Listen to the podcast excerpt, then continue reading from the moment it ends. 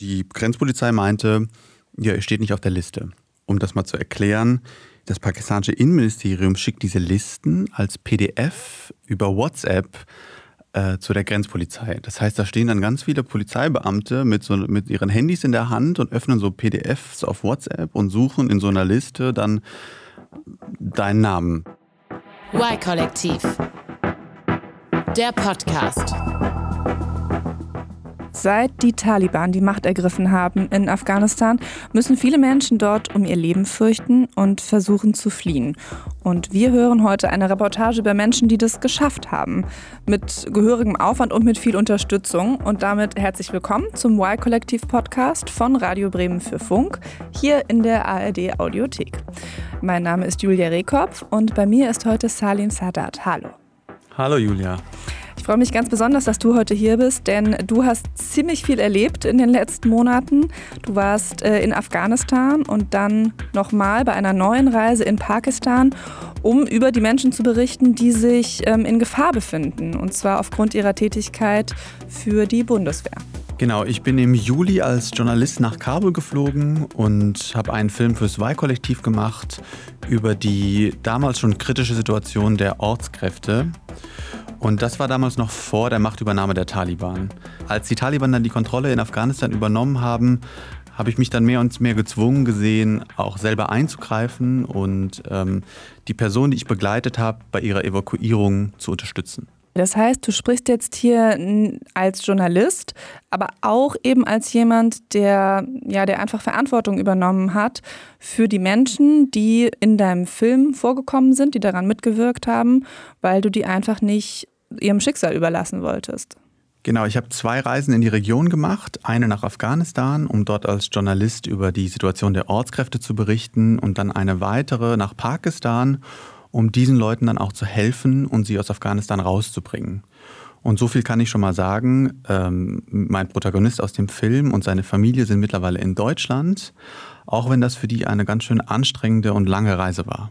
د کابل نه په تورخم ته چې راغله ډیر سخت را ډیر سخت شو زما وړوکی هم دلته د تورخم مرد کې لږ په عذاب شو هغه خو لاس ورځ کېږي شو چې پیدا شو د افغانستان کې Das war jetzt Solim, der Protagonist aus meinem Film und er beschreibt nochmal, wie anstrengend das für ihn war und wie schwierig das für ihn war, mit seiner Familie nach Pakistan zu fliehen. Denn die hatten zwei kleine Kinder dabei. Ähm, ein Kind von ihm war erst wenige Tage alt und ähm, diese beschwerliche Reise hat ihn ganz schön mitgenommen. Ja, das glaube ich. Aber hätte er es denn eigentlich auch ohne deine Hilfe aus Afghanistan rausgeschafft? Ich denke nicht, dass er aus Afghanistan rausgekommen wäre. Solim wurde aus zwei Gründen evakuiert. Einmal, weil ich einen Film über ihn als Ortskraft gemacht habe, woraufhin sein Fall neu geprüft wurde und er dann eine Visaberechtigung bekommen hat.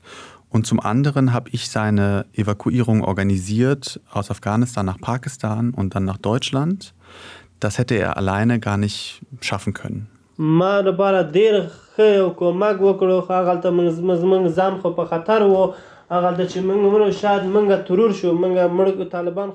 Salim sagt hier, dass wir diesen Film gemacht haben über ihn, dass ihm das wahnsinnig geholfen hat. Er sagt, die Taliban haben versucht, ihn umzubringen und ohne Unterstützung wäre er da nie rausgekommen.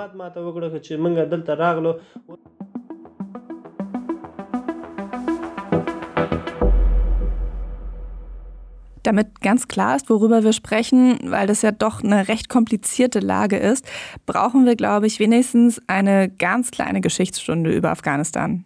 Die Geschichte Afghanistans ist wahnsinnig kompliziert. Das kann ich jetzt nicht in ein paar Sätzen zusammenfassen. Aber um es kurz zu machen, zwischen 1996 und 2001 waren die Taliban schon mal an der Macht in Afghanistan.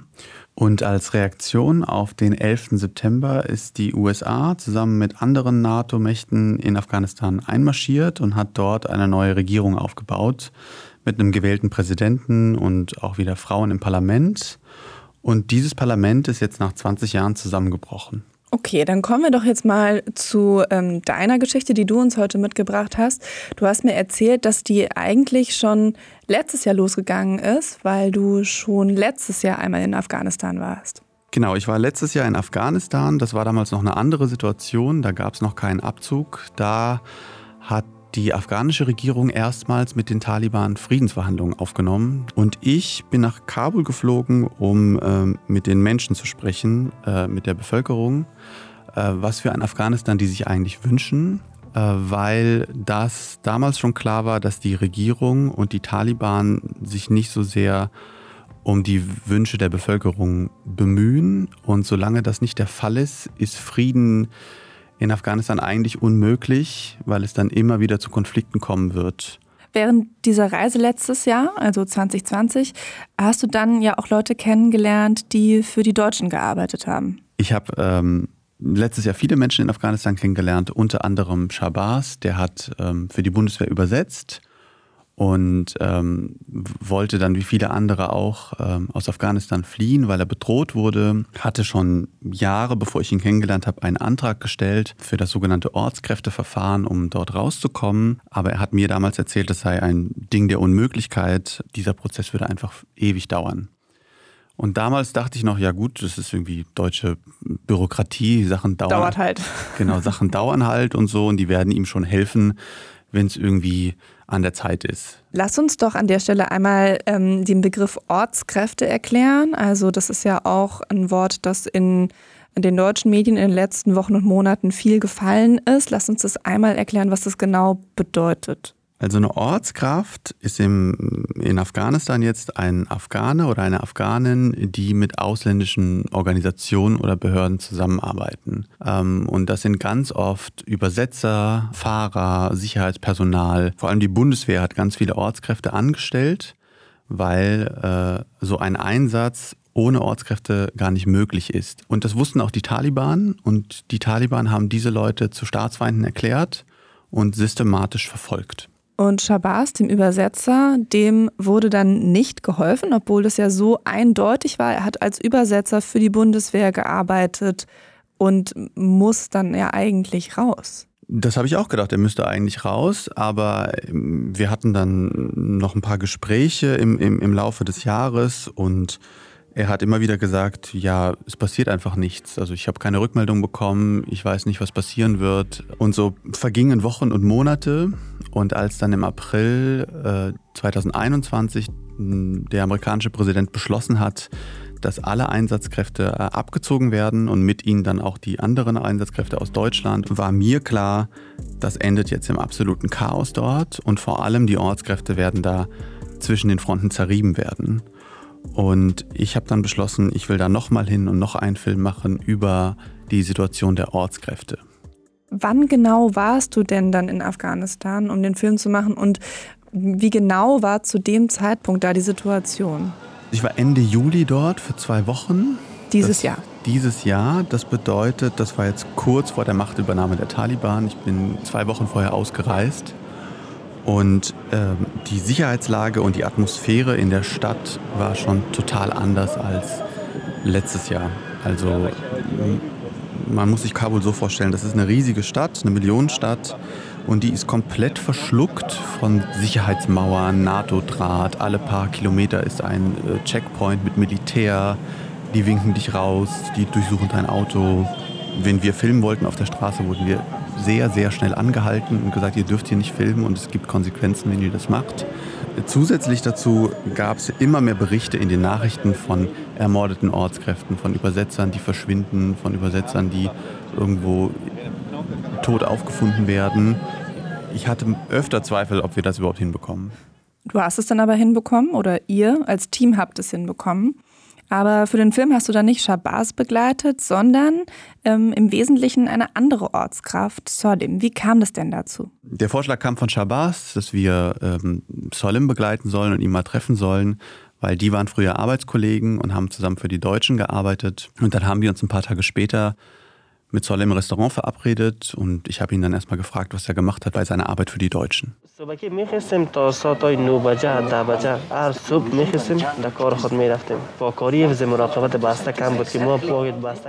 Er erzählt mir, dass er ähm, als Servicekraft bei der Bundeswehr gearbeitet hat, hat dort sauber gemacht, putzen, waschen, kochen äh, im Camp. Und äh, er hat mir dann auch noch im Laufe des Gesprächs erzählt, dass er im Camp auch gewohnt hat, monatelang, also ganz eng mit der Bundeswehr zusammengearbeitet hat Und er hat mir erzählt, dass er erst 17 Jahre alt war, als er dort angefangen hat zu arbeiten. Vier Jahre lang hat er das gemacht, bis zum Abzug. Wie war denn Solims Situation zu dem Zeitpunkt, als du ihn kennengelernt hast, also jetzt im Juli?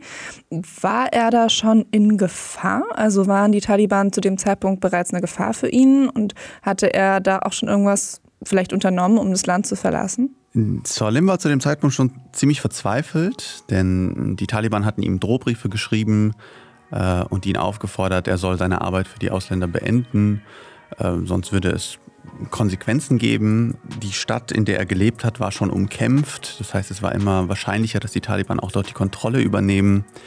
Er hatte sich auch schon um Hilfe bemüht. Er war bei den afghanischen Behörden, hat gesagt, er braucht Schutz. Äh, die haben gesagt, wir können dir nicht helfen. Sprich mit den Deutschen, für die hast du ja gearbeitet. Und dann war er auch bei, den, äh, bei der Bundeswehr, hat um Hilfe gebeten, aber die haben ihn abgewiesen. Warum? weil er nur einen Leiharbeitsvertrag hat. Also er war quasi nicht direkt bei der Bundeswehr angestellt, sondern bei einem Subunternehmen, einem afghanischen. Und dieses afghanische Subunternehmen hat das Personal gestellt, das dann die Bundeswehr in Anspruch genommen hat. Und äh, die deutschen Behörden haben dann gesagt, ja gut, wenn du nicht für uns arbeitest, dann sind wir auch nicht für dich zuständig.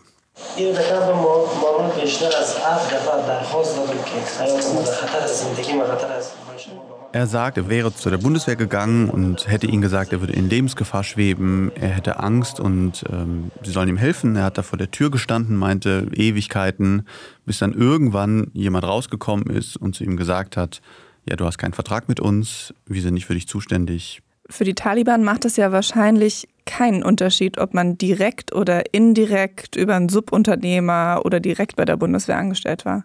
Ja, also im Zweifel wissen das die Taliban auch gar nicht. Was die Taliban wissen, ist, wo du arbeitest und für wen du arbeitest. Das finden die raus. Und die lassen sich ja dann nicht einen Vertrag vorlegen, bevor die dich erschießen im Zweifel. Äh, und das ist halt deutsche Bürokratie, die in Afghanistan einfach überhaupt nicht funktioniert und völlig lebensfremd auch einfach da irgendwie angewendet wurde. Ja, حراس هستم تا شب روز هیچ خواب ندارم منتظر دفتر آیوم هستیم که چه باید فعال میشه که ما از این جان ماجر نجات بیافتم Er sagt, dass er Angst hat, dass er nicht schlafen kann, dass er darauf wartet, dass endlich die IOM-Büros eröffnet werden, dass man sein Leben rettet, weil er einfach nicht umgebracht werden möchte und dass er wahnsinnige Sorgen hat und hofft, dass ihm jetzt endlich irgendwer hilft. Was sind die IOM-Büros? Die IOM ist die Internationale Organisation für Migration. Das ist ein, eine Abteilung der UNO. Und äh, als dann der Abzug der deutschen Bundeswehr quasi abgeschlossen war, hat, äh, haben die deutschen Behörden diesen Auftrag, die Ortskräfte da rauszuholen und diesen Prozess quasi durchlaufen zu lassen, abgegeben an die IOM. Das heißt, die IOM hätte dort ein Büro haben müssen in Kabul, das nie eröffnet wurde wo die Ortskräfte hingehen können und ihre Anträge stellen können und wo das auch bearbeitet werden sollte. Meines Wissens nach ist dieses Büro nie eröffnet worden und auch nie ein Antrag bearbeitet worden, zumindest bis zu dem Zeitpunkt, als die Taliban die Macht ergriffen haben. Das, was wir bis hierhin gehört haben, ist ja auch Teil des Films, den du fürs Y-Kollektiv gemacht hast. Und der wurde veröffentlicht am Donnerstag, dem 12. August. Also in dem Fall müssen wir einmal ganz präzise sein, weil direkt nach dem Film ging es Schlag auf Schlag in Afghanistan. Genau, also am 12. August ist der Film erschienen und drei Tage später haben die Taliban die Macht ergriffen, an dem Sonntag. Und ähm, zu dem Zeitpunkt war ich schon wieder in Deutschland. Mein Bruder, der äh, in Kabul damals noch gelebt hat, war noch vor Ort zusammen mit Shabazz. Und mein Bruder rief mich dann am Samstag an, also einen Tag vor der offiziellen Machtübernahme und sagte, die Taliban sind schon hier. Äh, die waren heute in Kabul und haben Gefangene freigelassen aus den Gefängnissen. Es ist jetzt nur eine Frage der Zeit, bis es soweit ist, dass sie hier die Kontrolle über alles haben. Wir müssen hier raus. Ähm, ich soll mich darum kümmern, dass sie da jetzt äh, ausreisen können. Damals war diese Katastrophe am Flughafen noch nicht abzusehen. Also ich habe eigentlich geplant, dass ich aber Tickets kaufe und dann geht das schon irgendwie. Und er hat mir dann auch erzählt, dass Solim da ist, ähm, obwohl der ja gar nicht in Kabul in der Stadt wohnt und hat gesagt, äh, Mazor ist gefallen, also die Stadt, aus der Solim kommt. Und äh, Solim wusste nicht, was er tun soll. Er ist dann nach Kabul geflohen, so wie ganz viele andere Leute auch. Und in Kabul kannte er aber leider niemanden. Und dann hat er halt meinen Bruder angerufen und gesagt, ich brauche Hilfe. Ähm, was soll ich machen? Das heißt also, die saßen in Kabul, ähm, dein Bruder Shabazz und Salim, ähm, während die Stadt dann an die Taliban gefallen ist.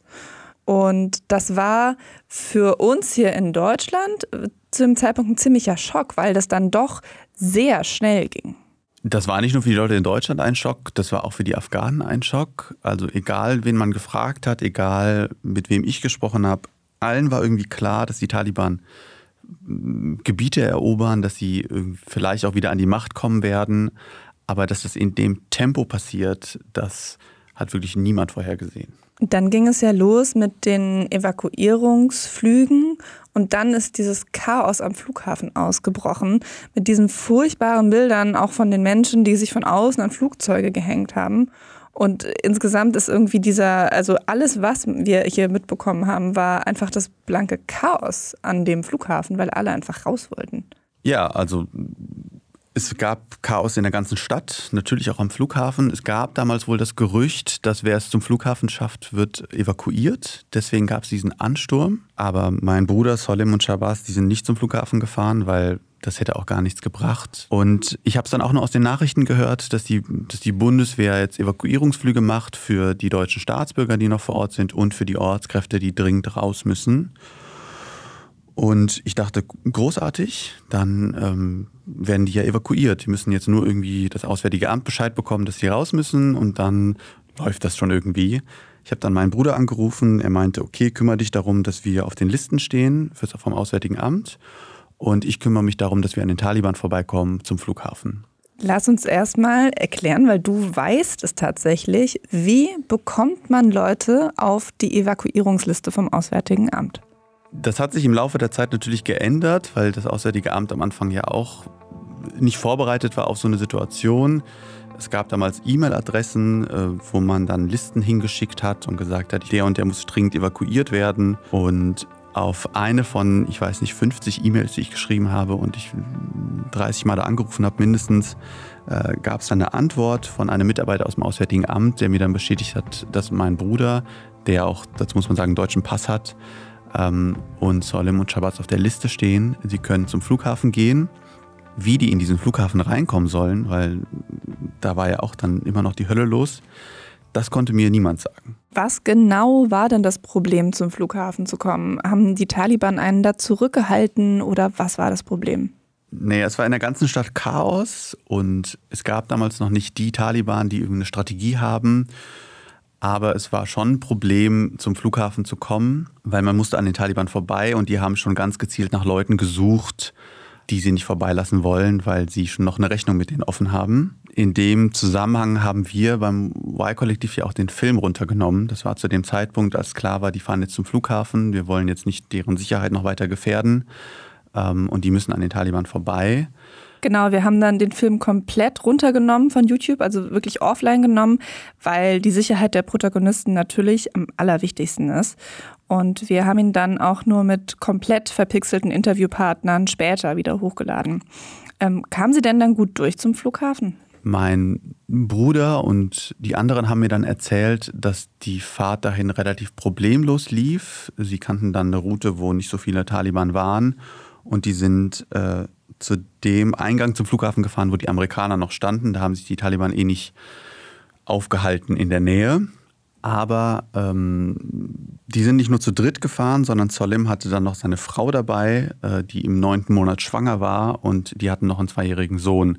Das heißt, die waren dann insgesamt zu fünft am Flughafen und haben versucht, irgendwie da reinzukommen.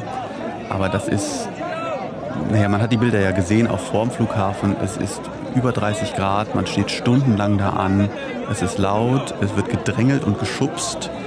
Ähm, und Solem hatte ja eine schwangere Frau und die hat das einfach nicht ausgehalten. Nach sechs, sieben Stunden da rumstehen ähm, ist die da fast zusammengebrochen und die haben sich dann getrennt als Gruppe. Solim hat dann seine Frau und sein Kind zurückgebracht in, in, in die Wohnung und äh, wollte dann am nächsten Tag wiederkommen zum Flughafen, um es zu probieren. Und in, an diesem Abend konnten mein Bruder und Shabazz aber rein. Also die haben es irgendwie dann an den amerikanischen Soldaten vorbeigeschafft, beziehungsweise sie haben sie dann irgendwie reingelassen nach viel, viel Diskutieren. Und äh, die wurden dann evakuiert und Solim stand noch in Kabul. Das heißt also, dein Bruder und Shabazz, die sind auf, die sind in ein Flugzeug gekommen, in eins dieser, ähm, auf einen dieser Evakuierungsflüge und Solim und seine Familie nicht. Wie ging es denn dann weiter für ihn? Naja, Solim hatte gar keine großen Optionen. Der hat immer weiter versucht, an diesen Flughafen zu kommen. Er rief mich dann auch an, was er denn machen soll. Ich wusste jetzt auch nicht, wie ich ihm helfen kann aus der Ferne ähm, und habe gesagt, okay, dann probier es halt ohne deine Familie. Die kannst du vielleicht im Zweifel dann nachholen. Der hat sie dann zu Verwandten gebracht, seine Frau und sein Kind, dass sie da in Sicherheit sind und ist am nächsten Tag wieder zum Flughafen gefahren ich hatte ihm dann auch noch so ein Dokument ausgestellt, dass er quasi äh, Teil des Films war und dass man ihn bitte in den Flughafen lassen soll und dass er auch auf der Liste steht. Hatte das auch versucht mit der Botschaft abzuklären und mit dem Auswärtigen Amt. Er stand dann da 36 Stunden am Gate, die ganze Nacht und den, und den ganzen Tag und meinte dann am Ende, die äh, Bundeswehr wäre gekommen, hätte seine Unterlagen geprüft, hätte gesagt, du hast keinen deutschen Pass und äh, wir werden dich nicht evakuieren. Der rief mich dann an, total entsetzt und verzweifelt. Und ich meinte dann, okay, dann fahr erstmal nach Hause, das hat jetzt keinen Sinn, da ewig rumzustehen. Und der ist dann nach Hause gefahren und wirklich nur eine halbe Stunde später ist da diese riesige Bombe explodiert, bei der 200 Leute gestorben sind. Und ich war dann total erleichtert, dass er nicht dort war natürlich, aber nach diesem Anschlag war klar, Jetzt wird wahrscheinlich keine Ortskraft mehr evakuiert. Jetzt werden die Amerikaner und die Deutschen ihre Staatsbürger rausholen und abreisen, weil bei diesem Anschlag ja auch Soldaten gestorben sind.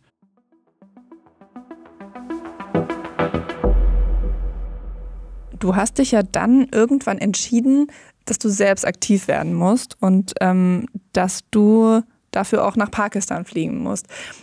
Warum hast du dich denn so entschieden und zu welchem Zeitpunkt war das? Nee, ich wollte das beim nächsten Evakuierungsversuch gerne dabei sein, weil ich das Gefühl hatte, wenn ich das aus Deutschland koordiniere, dass das schief geht. Das ist ja am Flughafen in Kabul schon schief gegangen. Das hat, obwohl sie auf der Liste standen, obwohl sie eigentlich hätten rauskommen müssen, äh, hat das nicht geklappt. Und ich wollte einfach auf Nummer sicher gehen, dass es beim nächsten Mal funktioniert, weil wie viele Versuche hat man überhaupt? Und habe dann mit dem Auswärtigen Amt gesprochen und dem Innenministerium, die für diese Evakuierung zuständig sind, was dann der Plan ist. Also wie kommen die Leute jetzt raus? Und die waren zu dem Zeitpunkt noch ein bisschen ratlos, wie sie das machen sollen. Man hat mir nur gesagt, man macht das jetzt über den Landweg, versucht nach Pakistan die Leute zu bringen und dann von dort die Leute rauszuholen. Aber man ist noch in Verhandlungen und man organisiert noch irgendwie die Logistik. Das könnte jetzt noch Wochen und Monate dauern. Und zeitgleich gab es natürlich dann immer mehr Berichte von Ortskräften, die verschwunden sind, von, von Regierungsmitarbeitern, die umgebracht wurden. Äh, die Taliban ziehen von Haus zu Haus und suchen die Menschen. Und ich wollte dann nicht warten. So, ich hatte auch das Gefühl, dass es liegt in meiner Verantwortung, jetzt irgendwas zu tun und warten ist keine Option. Und ich habe dann mit dem Auswärtigen Amt abgesprochen, dass ich die Logistik machen kann. Also ich kann quasi die Leute von Kabul nach Islamabad bringen. Ich organisiere das vollständig und ich trage auch die Verantwortung dafür. Ähm, nach vielen Gesprächen und Telefonaten hat das Auswärtige Amt dem dann zugestimmt und mir die Logistik überlassen. Wenn du sagst, die Leute, deine Leute, ähm, dann sprechen wir über insgesamt 14 Personen. Ne? Also wir haben jetzt bisher immer über ähm, Solim und seine Familie gesprochen, auch weil wir ihn schon kennen aus dem Film und aus seinen Erzählungen. Aber es waren ja in Wirklichkeit noch deutlich mehr Menschen. Es waren dann noch mehr Menschen, weil es, während es die Evakuierungsmission gab, ähm, die Medienhäuser einen Aufruf gestartet haben, dass äh, journalistische Mitarbeiter auch evakuiert werden. Ähm, der Spiegel und Arte und viele Sender hatten sich dann dafür eingesetzt, dass Journalisten gerettet werden und die Mitarbeiter, die für die gearbeitet haben, weil Journalisten auch dann aktiv verfolgt wurden. Also es gibt etliche Berichte von, von Journalisten, die verprügelt, äh, eingesperrt und gefoltert wurden. Und ähm, als dann die Bundesregierung gesagt hat, ja, wir werden auch diese Leute mit auf die Listen setzen, habe ich dann die Mitarbeiter, die mir bei dem Film für zwei Kollektiv geholfen haben, auch auf die Liste gesetzt. Die plus ihre Kernfamilie, es ist ja immer dann mit Ehemann oder Ehefrau und minderjährigen Kindern, waren das dann insgesamt 14 Leute. Du bist dann also nach Islamabad geflogen, Pakistans Hauptstadt. Was haben denn dann währenddessen die 14 Leute gemacht, die du evakuieren wolltest und wie ging es denen zu dem Zeitpunkt? Na, die mussten viel warten. Ne? Also ich habe hab die immer wieder vertröstet, es dauert, es dauert und so. Ich warte noch auf Antwort und dann, bis ich dann geflogen bin, da sind schon so ein paar Wochen vergangen. Und wie die sich gefühlt haben, ich meine, ich hatte gar keine Zeit, mir das vorzustellen, um mich damit zu beschäftigen. Also ich war die ganze Zeit in diesem Modus, dass wir jetzt Sachen abarbeiten müssen und das muss jetzt schnell gehen. Aber jetzt, wo ich wieder da bin, ich glaube, das ist schon sehr, sehr schwer für die Leute weil Ibrahim zum Beispiel, einer von den Mitarbeitern, die dann auch evakuiert wurden, ich habe angerufen in Kabul, habe gesagt, die Evakuierung ist in drei Tagen, ich komme nach Islamabad, äh, fahre nach Hause auf das Dorf, verabschiede dich von deiner Familie, hol die Kinder, du kommst nicht wieder zurück. Und das habe ich damals so gesagt, so nach dem Motto, so ist es halt. Aber wenn ich mich jetzt in die Situation versetzen muss, wie die sich gefühlt haben, ich glaube, das muss wahnsinnig schwer gewesen sein, weil die müssen ja auch alle ihren Teil ihrer Familie zurücklassen in dieser schweren Situation. Wie können wir uns denn die Situation in Afghanistan vorstellen? Also kann man da einfach mit dem Auto rumfahren? War das für die leicht möglich, mit dem Auto an die pakistanische Grenze zu fahren? Man kann mit dem Auto durch Afghanistan fahren, das geht. Ähm, die Taliban haben überall Checkpoints errichtet, aber die Taliban haben sich zu dem Zeitpunkt noch nicht organisiert. Also so eine, so eine Struktur im Land aufzubauen, eine Kommunikationsstruktur aufzubauen, äh, dauert eine Zeit. Und das heißt, diese Checks, die die machen, sind noch ein bisschen oberflächlich. Also wenn du nicht ganz, ganz, ganz oben auf der Liste stehst der Leute, die die suchen, dann rutschst du da noch durch. Und solange die Öffentlichkeit noch hingeschaut hat und immer noch hinschaut, es wird ja immer weniger jeden Tag, ähm, halten sich die Taliban noch vergleichsweise zurück. Das heißt, deine 14 Leute sind an die pakistanische Grenze gefahren und du bist praktisch von der anderen Seite an die Grenze gefahren. Ähm, also Islamabad liegt ja auch nicht an der Grenze, sondern du musstest dann ja auch erstmal dorthin, an die Grenze zwischen Afghanistan und Pakistan. Und was ist dann passiert? Also ich war eigentlich super vorbereitet. Ähm, die Leute waren alle angemeldet bei der Botschaft in Islamabad. Das pakistanische Innenministerium hatte das abgesegnet, dass die Leute kommen dürfen. Ähm, und das pakistanische Innenministerium hatte auch die Grenzpolizei informiert, dass 14 Personen an der Grenze ankommen und dass sie quasi durchgelassen werden. Ich hatte also einen Bus organisiert in Islamabad und bin mit dem Bus äh, zur Grenze gefahren und die von der anderen Seite. Wir standen dann quasi noch wenige hundert Meter voneinander entfernt, die in Afghanistan und ich in Pakistan.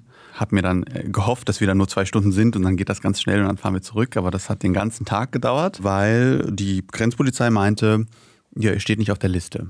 Um das mal zu erklären, das pakistanische Innenministerium schickt diese Listen als PDF über WhatsApp äh, zu der Grenzpolizei. Das heißt, da stehen dann ganz viele Polizeibeamte mit, so, mit ihren Handys in der Hand und öffnen so PDFs auf WhatsApp und suchen in so einer Liste dann deinen Namen. Und kriegen ne? wahrscheinlich eine Liste nach der anderen geschickt und müssen die dann durchsuchen. Genau, und dann immer wieder durchsuchen, weil das ist ja dann, es kommen ja nur Teile von der Liste an und so. Es ist, es ist das blanke Chaos, ja. Und dann ist natürlich auch keine Schlange, sondern die Leute drängeln natürlich. Und die haben dann gesagt, ja, ihr steht nicht auf der Liste, geht weg. Und dann ähm, habe ich angerufen bei, bei den Leuten, bei Solim und habe gesagt, ihr steht auf der Liste, lasst euch nicht abwimmeln. Und ich versuche an der anderen Seite ähm, hier Ärger zu machen. Genau, also was konntest du denn tun? Also du warst ja jetzt wirklich direkt da vor Ort. Konntest du denn als einzelne Person da noch irgendwas ausrichten? Nee, deswegen bin ich ja genau dahin gefahren, weil ähm, ich zumindest versucht habe, in der Immigration mit den Leuten zu sprechen und wenn du denen dann sagst, ich habe einen deutschen Pass, arbeite mit der Botschaft zusammen und hol die Leute hier ab, dann hören die zumindest mal zu. Ne? Also dann sind die schon ein bisschen genervt von dir und sagen, ja, ich weiß nicht, was du willst. Ich habe dann so lange penetrant genervt, bis die gesagt haben, ja, dann geh halt durch äh, nach Afghanistan und äh, hol deine Leute. Also was heißt äh, durch? Da ist so ein äh, Gebäude, das ist da die Passkontrolle und an das Gebäude angedockt ist so ein Tunnel, das ist so ein so eine mehrere Meter hohe Mauer, oben ist NATO-Draht und da muss man dann quasi entlanglaufen und da passiert man dann mehrere Checkpoints, wo man Gepäck kontrolliert wird und ob man Geld dabei hat und so, wo man dann noch Soldaten stehen. Und ich bin dann diesen Tunnel rückwärts runtergelaufen, also in die falsche Richtung. Und ich wurde jedes Mal angehalten, weil die Soldaten verwirrt waren, von der Seite darf eigentlich keiner kommen. Und ich denen dann immer wieder erklärt habe, ja, ja, ich muss jetzt nach ich, Afghanistan. Ich musste mal eben durch. Ich muss mal eben, Leute holen. Genau, so eben durch. Stand dann ganz unten. Das, dieser Tunnel endet in so einer Art Käfig. Ähm, Im Käfig, der ist zu einer Seite offen, nach links. Und in dem Käfig stehen dann die ganzen die Grenzpolizisten. Ähm, und vor dir direkt, quasi hinter dem Gitter, stehen die ganzen Afghanen ähm, und versuchen irgendwie reinzukommen, wedeln mit ihren ganzen Papieren und so. Es ist wahnsinnig laut. Und links neben dir, wo es offen ist, stehen die Taliban mit ihren Maschinengewehren und sind eigentlich irgendwie gut drauf. Haben sich auch ein bisschen gewundert, was ich da will und äh, wer ich eigentlich bin. Aber mit denen hatte ich mich, hatte ich eigentlich nichts zu tun. Ich wollte ja mit der Polizei sprechen und die war eigentlich nur verwirrt. Und was willst du hier und so. Und ich glaube, ich stand da eine Stunde mit denen, habe mit denen diskutiert, bis sie dann irgendwann ja, mich sehr aggressiv dann weggeschickt haben. Und ich wollte mich jetzt auch nicht noch mehr mit denen anlegen und mit denen verscherzen. Ich wollte ja, dass sie die Leute durchlassen. Aber sie haben gesagt, geh zurück zur Immigration und warte da. Wir klären das hier schon. Also du bist erstmal wieder alleine diesen Tunnel zurückgelaufen auf die pakistanische Seite. Genau, ich bin dann zurückgelaufen, habe da gewartet und ja, eine Stunde später äh, wurden sie dann durchgelassen. Dann hat dann irgendein Polizeibeamter irgendwann diese Liste gefunden und äh, hat sie reingelassen. Und dann haben wir uns nach zwei Monaten in diesem Immigration-Büro dann wieder getroffen und äh, es gab dann große Erleichterung von allen Seiten. War das dann auch schon so der große Moment der Erleichterung? Weil äh, eigentlich wollten die nicht nach Pakistan. Ich glaube, die waren erleichtert, weil die mich dann gesehen hatten und ich dann gesagt habe, okay, ab hier organisiere ich alles. Setzt euch einfach hin, ich kläre das jetzt mit den Behörden und so ist alles abgesprochen, weil die ja immer in so einem ungewissen Zustand waren. Die wussten immer nicht, wo muss ich hin, was muss ich sagen, was, was brauche ich für Papiere. Und dass dann die Person ist, die das irgendwie organisiert und die sich quasi so ein bisschen zurücklehnen konnten. Ähm, für die war das äh, eine wahnsinnige Erleichterung, weil die auch eine sehr anstrengende Reise hinter sich hatten. Ne? Also diese, diese Fahrt zur, zur Grenze ist ja schon mal wahnsinnig lang. Ich glaube, sechs, sieben Stunden sind die gefahren, die ganze Nacht durch mit kleinen Kindern. Ähm, Solims Frau hat ja, ähm, die war ja schwanger. Zu dem Zeitpunkt war sie dann nicht mehr schwanger. Sie hatte dann schon das Kind bekommen. Ähm, das heißt, sie hatten dann ein fünftägiges Kind dabei. Äh, und äh, sind dann zur Grenze gefahren und ich weiß nicht, wie diese Frau das gemacht hat, aber das muss die, die absolute Hölle gewesen sein, da hinzufahren. Die Reise war ja an der Grenze auch noch nicht vorbei, wir sind ja dann noch weitergefahren. Aber Sie waren dann erstmal da, Sie wurden durchgelassen, die Papiere wurden kontrolliert bei der Immigration und das hatte soweit dann erstmal alles geklappt. Genau, das hat soweit alles geklappt. Äh, nach neun Stunden sind wir dann da durch, durften endlich nach Pakistan und sind dann noch die Fahrt nach Islamabad angetreten und nachts total erschöpft äh, im, im Hotel angekommen. Und dann war eigentlich nur noch der, der Prozess, der mit der Botschaft läuft, dass man dann ein Visum bekommt und ausreisen darf. Mit der deutschen Botschaft. Genau, mit der deutschen Botschaft. Und das ist dann auch der Teil, den du für die ähm, mitorganisiert hast? Genau, die waren ja schon bei der deutschen Botschaft gemeldet. Ich habe also nur noch einen Termin für die gemacht dort. Und die deutsche Botschaft in Islamabad, muss man sagen, war sehr kooperativ und sehr hilfreich und hat das auch super schnell gemacht. Und äh, da gab es tatsächlich das erste Mal keine Probleme. Die haben ihre biometrischen Daten abgegeben äh, und ihre Visa erhalten. Was für Visa haben die denn bekommen? Die haben ein Visum bekommen, speziell für Ortskräfte. Das wird immer verwechselt. Die sind in Deutschland keine Flüchtlinge. Also die dürfen hier arbeiten, die dürfen hier studieren, die dürfen sich hier frei bewegen. Die haben ein ganz normales Aufenthaltsvisum bekommen für Deutschland. Und das heißt, sie sind dann von Islamabad nach Deutschland gekommen, geflogen? Genau, die, die deutsche Botschaft hat einen Charterflug organisiert für, ich glaube, es waren 200 Leute in dem Flieger. Und äh, der ist dann von Islamabad mehr oder weniger direkt nach Deutschland geflogen. Äh, und die waren dann auch so nett und haben mich mitgenommen. Ich saß also auch in dem Flieger mit den ganzen Afghanen und bin in Hannover gelandet. Und das heißt, äh, Solim und seine Familie und auch die anderen aus der, aus der 14er Gruppe, die sind jetzt in Deutschland angekommen. Wie, wie es ihnen denn jetzt? Die sind in Hannover abgeholt worden. Da stand dann auch gleich Das BAMF, die Bundesanstalt für Migration und Flüchtlinge, weil die sich quasi darum kümmern und äh, hat Obwohl es keine Flüchtlinge sind. Genau, aber weil sie halt niemanden kennen in Deutschland, viele von denen und äh, mittellos sind, äh, damit die nicht auf der Straße landen, kümmert sich quasi das BAMF stellvertretend um diese Leute und äh, hatte auch schon einen Plan. Die standen da mit Bussen am Flughafen, haben dann die Leute nach und nach äh, in den richtigen Bus gesetzt und auf Erstaufnahmeeinrichtungen verteilt. Solim und die anderen sind in München gerade in der Erstaufnahmeeinrichtung äh, und warten jetzt auf ihren Registrierungsprozess. Der dauert jetzt wieder Wochen und Monate. Aber wollen Sie denn dann in München bleiben? Nee, die wollen nicht in München bleiben. Die möchten äh, gern nach Marburg an der Lahn. Also Solim möchte da gerne hin, weil er dort noch Freunde hat von der Bundeswehr, mit denen er seitdem immer noch in Kontakt ist. Und dort hat er quasi Anschluss schon an andere Menschen, die ihm helfen können bei der Integration und bei Problemen, die jetzt in der nächsten Zeit auftreten. Aber äh, der Prozess läuft. Aber er ist schon mal wahnsinnig glücklich, erstmal hier zu sein und dass er hier angekommen ist, dass sie jetzt mal ein bisschen durchatmen können. مونږ که چې اوس اوس دلته مونږ راغلی دا مونږ ډېر خوشحال یم د خلک نه خوشحال یم also er sagt, dass er wahnsinnig glücklich ist, dass er hier ist und er ist wahnsinnig dankbar, dass die Deutschen ihm geholfen haben und ihn endlich evakuiert haben und dass er, dass sie ihm jetzt ein Zimmer gegeben haben für ihn und seine ganze Familie. Er möchte das irgendwie zurückgeben, sagt er, er möchte auch arbeiten hier und möchte seinen Beitrag leisten. Er ist noch so wahnsinnig überschwänglich und möchte was machen, also Tatendrang, ne? Aber er ist so, so richtig glücklich und voller Elan. Ja, das ist auch wirklich schön und es freut mich auch wirklich, dass er, Solim und seine Familie und auch alle anderen, die auch mit dem Y-Kollektiv Film zu tun hatten, ähm, es jetzt dank deiner Hilfe, muss man ja auch sagen, aus Afghanistan rausgeschafft haben. Vielen Dank, Solim, für deine Geschichte und für dein Engagement. Danke für die Einladung. Das ist das Ende der ersten Staffel vom Y-Kollektiv Podcast. Wir gehen jetzt in eine Pause. Das heißt, in zwei Wochen wird es keine neue Folge hier geben. Aber es wird weitergehen und zwar Mitte Dezember, also schon in sieben Wochen. Und ähm, ab dann wird es den Y-Kollektiv-Podcast auch jede Woche geben. Sagt das schon mal gerne weiter. Ich freue mich sehr auf die neue Staffel. Ich hoffe, ihr auch. Und bis dahin. Tschüss. Y-Kollektiv. Ein Podcast von Radio Bremen und Funk.